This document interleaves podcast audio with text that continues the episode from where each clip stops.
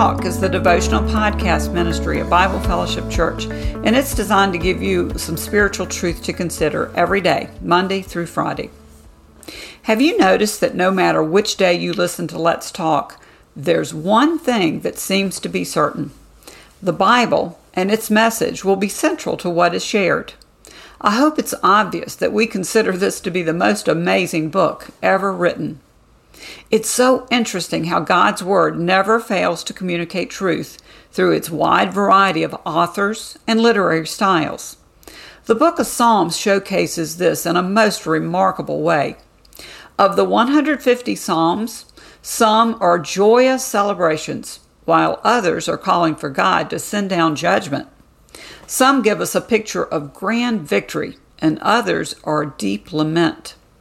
The book of Psalms does not have just one human author, but we know the psalmists include Moses, David, Solomon, and some who are simply unnamed.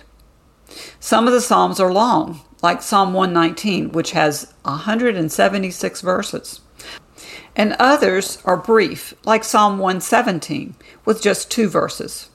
Some go together, but most stand alone. Within all this diversity, there's a set of 15 psalms known as the Songs of Ascent. These are Psalms 120 to 134 and are believed to have been sung by the Jews as part of their regular pilgrimages to the temple in Jerusalem.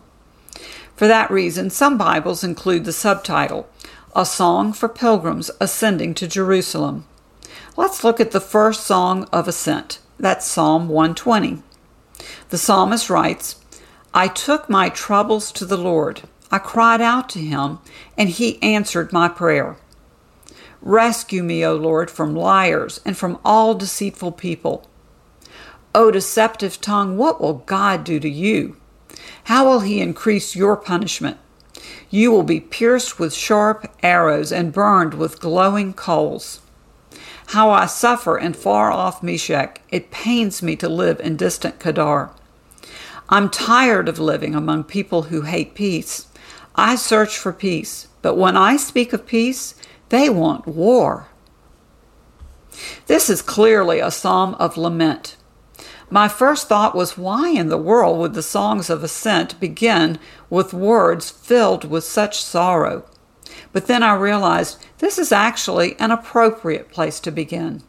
What better way for the psalmist to begin than by being totally honest with God, admitting his deep distress and neediness? Can't you just picture these people trudging into Jerusalem from all directions, feeling quite small in view of the opposing voices? They were speaking peace, but the rest of the world was crying war. They spoke truth, but it was rejected as a lie. They're coming into Jerusalem from far off places, spiritually distant more than geographically distant, but places where the ones who worship Jehovah God are in the minority. Here are spiritually weary souls headed to the temple in need of encouragement, and they begin the journey by expressing to God their utter need of Him. What a picture! Don't we all feel this way some days? The opposition to following Jesus has been intense, and you're longing for some spiritual encouragement. As we see modeled in Psalm 120, being honest with God and talking to Him openly about what you're facing is just the best response. God welcomes our weary, distressed cries for help. We can talk to Him about anything just as we see modeled by the psalmist who says, I took my troubles to the Lord. I cried out to him, and he responded. The psalmist was obviously tired of the opposition and went so far as to ask God to rescue him from the liars and deceivers. I can imagine that retaliation might have even been on his mind. But instead, verse 3 says, O deceptive tongue, what will God do to you? Apparently, the psalmist was able to give even this burden to God, leaving it up to God to know how to handle the accusers. It's also important to remember that this song of ascent was sung on the way to the temple where others committed to Jehovah God would be gathering.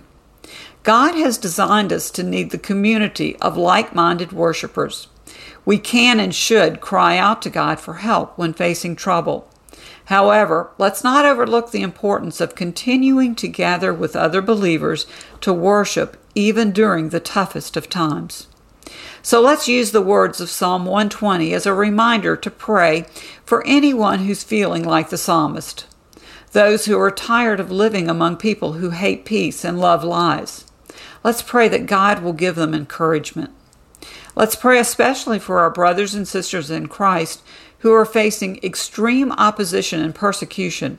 Let's pray that God will use His Word and His Holy Spirit to encourage them when they want to give up.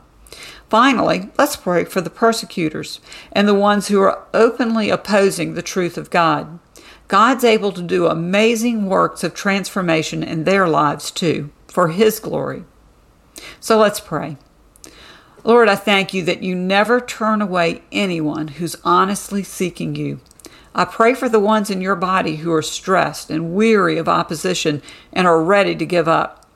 I ask you to do a ministry of encouragement within the body of believers today who are facing unusual persecution because of their faith. I ask you to remind them of a verse of Scripture that will carry them through these tough days. I pray that they will know they are not forgotten by you. We are needy people who need your help every day. So, Lord, help us to cling to you even during these difficult days. Amen. Thanks for joining us today for Let's Talk. Check out the BFC website or download our new app for more information about the various ministries available for all ages at Bible Fellowship Church. Remember, come what may, you can talk to God about